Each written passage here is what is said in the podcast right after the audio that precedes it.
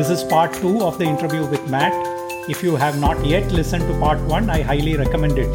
In part one, we talked about the five principles of diet which anyone can follow, the Diet Quality Score app, supplements, and Matt's new book called Running the Dream. Moving on, uh, let's just talk a little bit quickly before we let you go on the 80 20 principles 80 20 running triathlon you have written you know two books in that your own website is 80 20 endurance. Uh, just uh, take us through how did you research the the topic? And then uh, how, how uh, you know what did you conclude? Right. So you know um, if you canvassed uh, a, a large number of running coaches and asked each of them the same question what is the most common training mistake that runners make? And you could also ask triathlon coaches, um, cycling coaches, the same question. I think a plurality of the of the coaches would answer doing their easy runs too fast. Um, so I call it the moderate intensity rut. Um, you know, I think something that everyone understands is that you don't always you don't always want to do every run at the same speed. There are different types of runs, and there's times when you want to run slow, times when you want to run at a moderate pace, and times when you want, want to run fast. The question is, you know, the $60,000 question, as we say, is what's the right balance, right? You know, you got to do some slow, some moderate, and some hard. What is the optimal way to balance those three general intensity levels? Elite runners for decades now have been doing most of their training at low intensity and anyone like me who runs at a high level in high school in you know secondary school and and perhaps in college they they learn the same approach because it, it is a universal best practice at the higher levels of the sport but most most you know, most runners who you know only start as adults um, who you know start off in more of the recreational realm they they don't train that way and they're never really taught to train that way and they end up doing most of their training at moderate intensity, whereas the you know the the more competitive runners do most of their training at low intensity. Um, and so this is something that coaches have known for a long time. Uh, but then in, in the early 2000s, an American uh, exercise physiologist who actually is based in Norway, Stephen Seiler, he, he rigorously studied the training, how, how the best endurance athletes in the world actually train. You know, he put numbers on it and again, not just runners, but the whole family of endurance sports all over the world. Um, he did some of his own research, but he also looked at studies by other uh, researchers. And what he found consistently was that elite endurance athletes do about 80% of their training at low intensity and 20% at moderate to high intensity. And of course, that's very interesting, right? Because it, historical data shows that that wasn't always the case. So there was biologists refer to the phenomenon as convergent evolution. It's when when nature finds an optimal solution to some problem, it tends to pop up in more than one place and then eventually take over. Uh, if it truly works better than than anything else, and that seems to have been what happened in endurance sports, is that in the beginning nobody knew the right way to train, but through generations of collective trial and error, athletes and their coaches figured out that this 80 20 intensity balance appears to be optimal. Then the, the obvious question, and you asked a parallel version of it in relation to diet. Well, okay, just because it works for the elites, that does that mean it also works for uh, you know runners with without the same genes or who don't train as much? So there there have been prospective studies done. The ones with elites are observational because the elites don't want you to mess with how they train.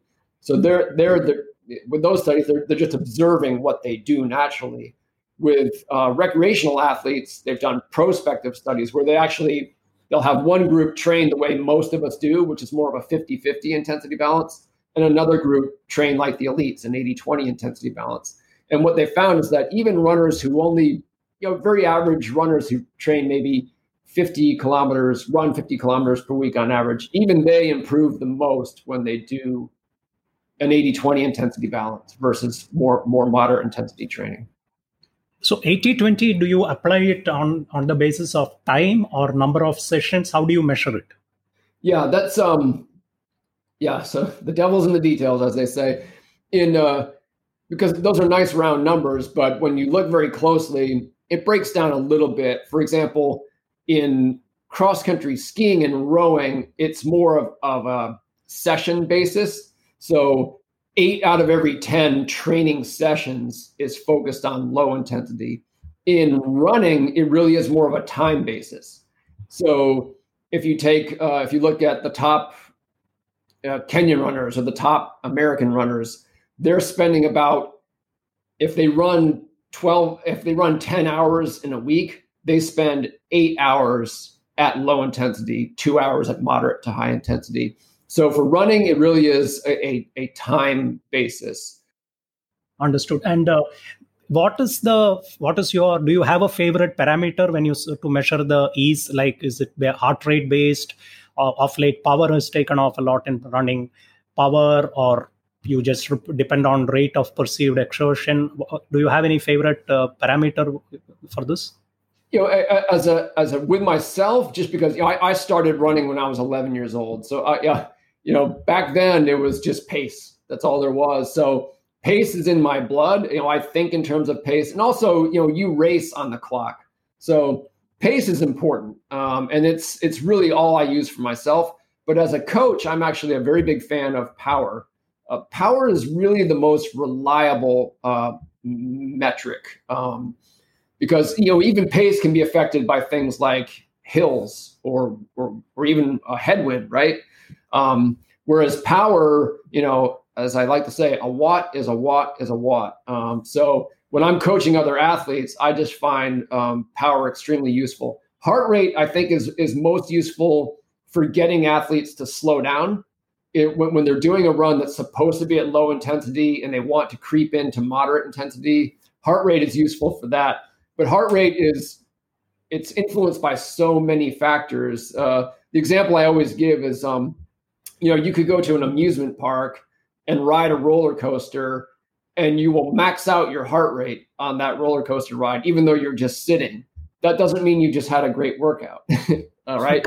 so you see, you see runners get themselves into trouble when they they view their heart rate monitor as some kind of oracle, infallible oracle, and it's really not. So heart rate is useful for getting people to slow down, but it has its limitations. So I am a big fan of power. Okay, and typically, what's the threshold you use? Uh, let's say if you if it's heart rate, uh, what seventy five percent, eighty percent of max heart rate. Below that is easy. How how do you use? Uh, how do you measure? Yeah, the critical threshold is known as the first ventilatory threshold, and um, in in heart rate terms, it does tend to fall around you know seventy seven percent of maximum heart rate.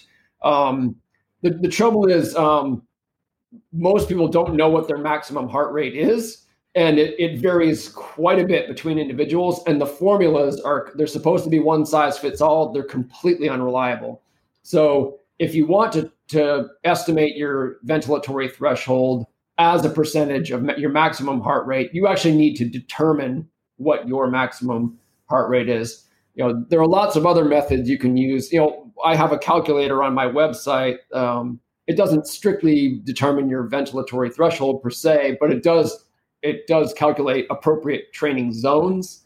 So there are a variety of ways you can do it. You can do a field test like a 30 minute time trial or you could do you could just put in a recent race result if you want to do pace based zones um, so it, it's a little you know you, you can't you have to do some sort of testing, like because you, you need some way to measure it, you know, it's either pace, perceived effort, power, or heart rate.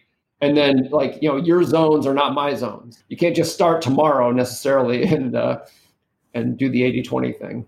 And uh, I have a listener question from Yash. Uh, basically, he wants to know how to distribute uh, within the 20%. Is it all uh, at zone 4 zone 5 high intensity or is it all right to have a little bit of moderate intensity uh, let's say threshold runs or things like that uh, how do you think about it yeah that's a good question because that that 20% does encompass both moderate and high intensity and, and they're really not the same um, you know for a while you heard a lot especially in exercise science circles about um, what they call polarized training. And that's where you sort of treat moderate intensity as toxic and you avoid it. You know, that, that's where most runners spend most of their time. And there are some scientists and a few coaches who believe that you should do 80% at low intensity, and then almost everything else at, at high intensity and kind of avoid that moderate realm. The, the problem with that is that for most of us, like unless you you run you know the mile or the 800 meters on the track, moderate intensity is where we we race. I mean, most rate like if you run half marathons, marathons, even 10ks, uh, that's you're probably going to be spending a lot of time within the race at moderate intensity it doesn't make any sense to have that be the only moderate intensity running you ever do. And there has been run, some research showing, as a matter of fact, that, um, uh, for example, iron iron distance uh, triathletes, uh, they they perform better in races if they do if if they spend an adequate amount of time at moderate intensity. So you know if you're focused on very short events, if you're if you go up to the say 5K as a runner and no further, more of the 20% should be at high intensity because you're racing at higher intensity. If you're um, um, if you're marathon focused or or an ultra marathon runner, more of the 20% should be at moderate intensity. But it can also fluctuate to, over the course of a training cycle. You, you generally want to be your most race you want your most race specific work to fall closest to a race. So say for example you're training for a marathon, high intensity is great, but you'll probably want to do your hardest high intensity workouts 14 to 10 weeks before the race. And then, you know, when you get to less than 10 weeks before the race, shift a little bit more toward moderate intensity uh, to to get specifically prepared to race a marathon.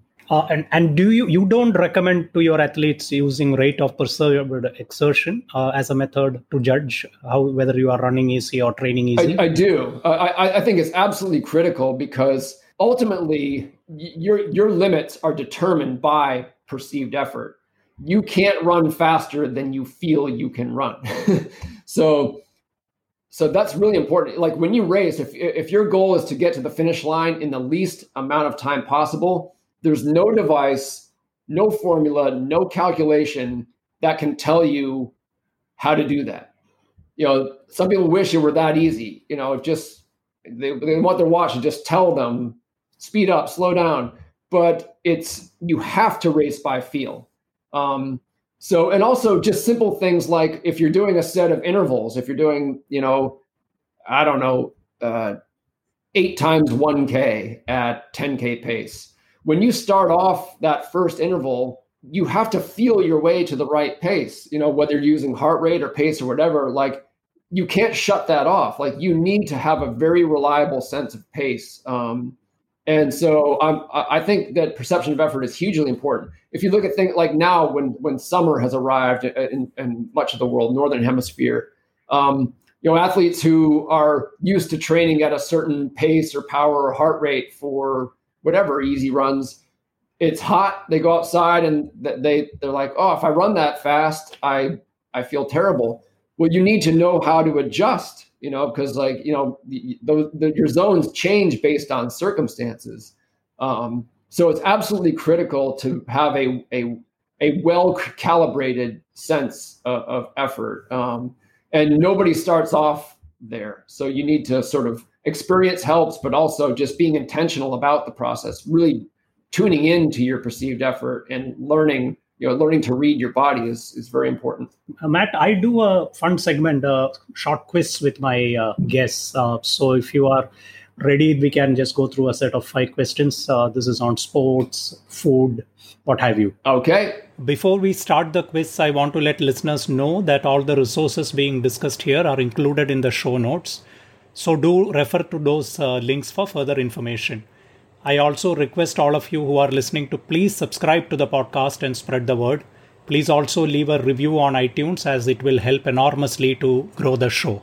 Now to the quiz. All right, the first one. Uh, which year was uh, triathlon included in the Olympics? Uh, that would have been 2000 in Sydney. I remember it well. Okay.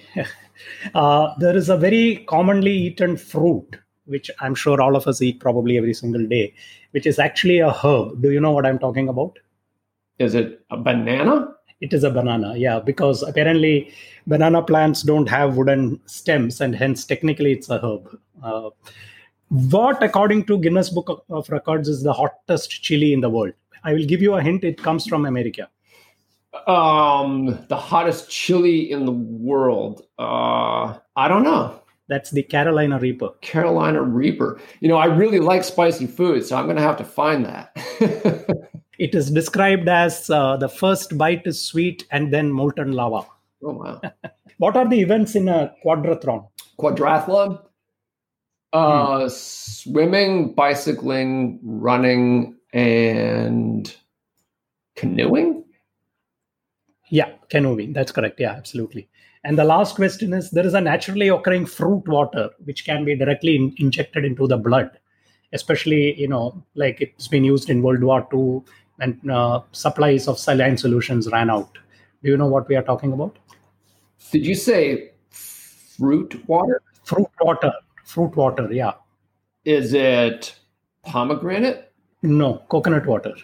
Mm, uh, before uh, before we let you go, Matt, a couple of things. Uh, can you give? Uh, I mean, obviously, your books and uh, other resources will be listed, but are there any other websites or blogs or YouTube channels, anything you recommend to our listeners that you follow? You get value from? Yeah, I mean, there, there's a number of them, but you know, I mentioned Stephen Seiler earlier, the exercise scientist. I, I am interviewing Dr. Seiler later. Fantastic. Week, well, this is this is uh, apropos then. Uh, but he he has a YouTube channel that uh, he puts out okay. some really good content on. So if you go to YouTube and, and type in his name, Stephen Seiler, um, uh, really good material there. Uh, anything else comes to your mind? Um, uh, Alex Hutchinson's uh, Sweat Science um, column. It's on it's on Outside Magazine's website, outsidemag.com. Uh, Alex Hutchinson, he wrote the book Endure, which is very popular. Yes. Excellent writer, really knows his science, uh, and he's he's a good follow too. And if listeners want to get in touch with you, what's the best way? Uh, through my personal website, which is mattfitzgerald.org. There's a, a contact form okay. there. Thank you very much, uh, Matt. Uh, that was really, really insightful as always. I'm sure that his listeners will derive great value and uh, maybe once the book is released in the coming months maybe we can have a separate chat on the, the book. I must say that i quite enjoyed following the blog the the, the running bum blog as well as the final surge uh, interview. So yeah i'm sure the book will be quite a success and wish you the very best. Thank you. Yeah i'd love to talk to you again sometime. Thank you very much to all the listeners. As i mentioned all the resources discussed here are included in the show notes so do refer to those links for further information. You can reach out to me on my social media handles, which are Running and Fitness with Raj on both Instagram and Facebook. And you can also email me on running and fitness with Raj at gmail.com. Please let me know if you have any questions or specific guests you would like to see on the show. I also request you all again to please subscribe to the podcast and spread the word. Please also leave a review on iTunes as it will help enormously to grow the show. We will continue to bring you exciting and interesting guests and give specific and actionable advice. Stay safe, stay healthy. Until the next show, goodbye.